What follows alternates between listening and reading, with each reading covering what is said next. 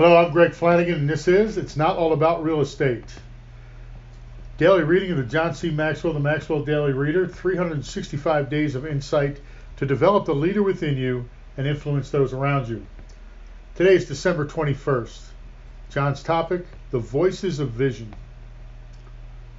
Where does vision come from? To find the vision that is indispensable to leadership, you have to become a good listener. You must listen to several voices. The inner voice. Vision starts within. Do you know your life's mission? What stirs your heart? What do you dream about? If what you're pursuing in life doesn't come from a desire within, from the very depths of who you are and what you believe, you will not be able to accomplish it. There's the unhappy voice. Where does inspiration for great ideas come from? From noticing what doesn't work. Discontent with the status quo is a great catalyst for vision. Are you on a complacent cruise control or do you find yourself itching to change the world? No great leader in history has fought to prevent change. The successful voice. Nobody can accomplish great things alone. To fulfill a big vision, you need a good team. But you also need good advice from someone who is ahead of you in the leadership journey.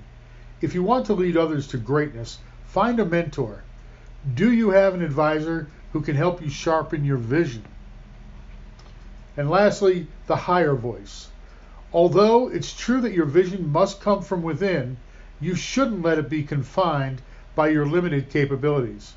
A truly valuable vision must have God in it. Only He knows your full capabilities. Have you looked beyond yourself, even beyond your own lifetime, as you've sought your vision? If not, you may be missing your true potential and life's best for you.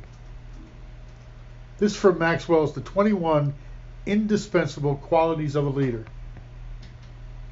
John's bottom line today make sure your vision contains all that it must for you to reach your potential.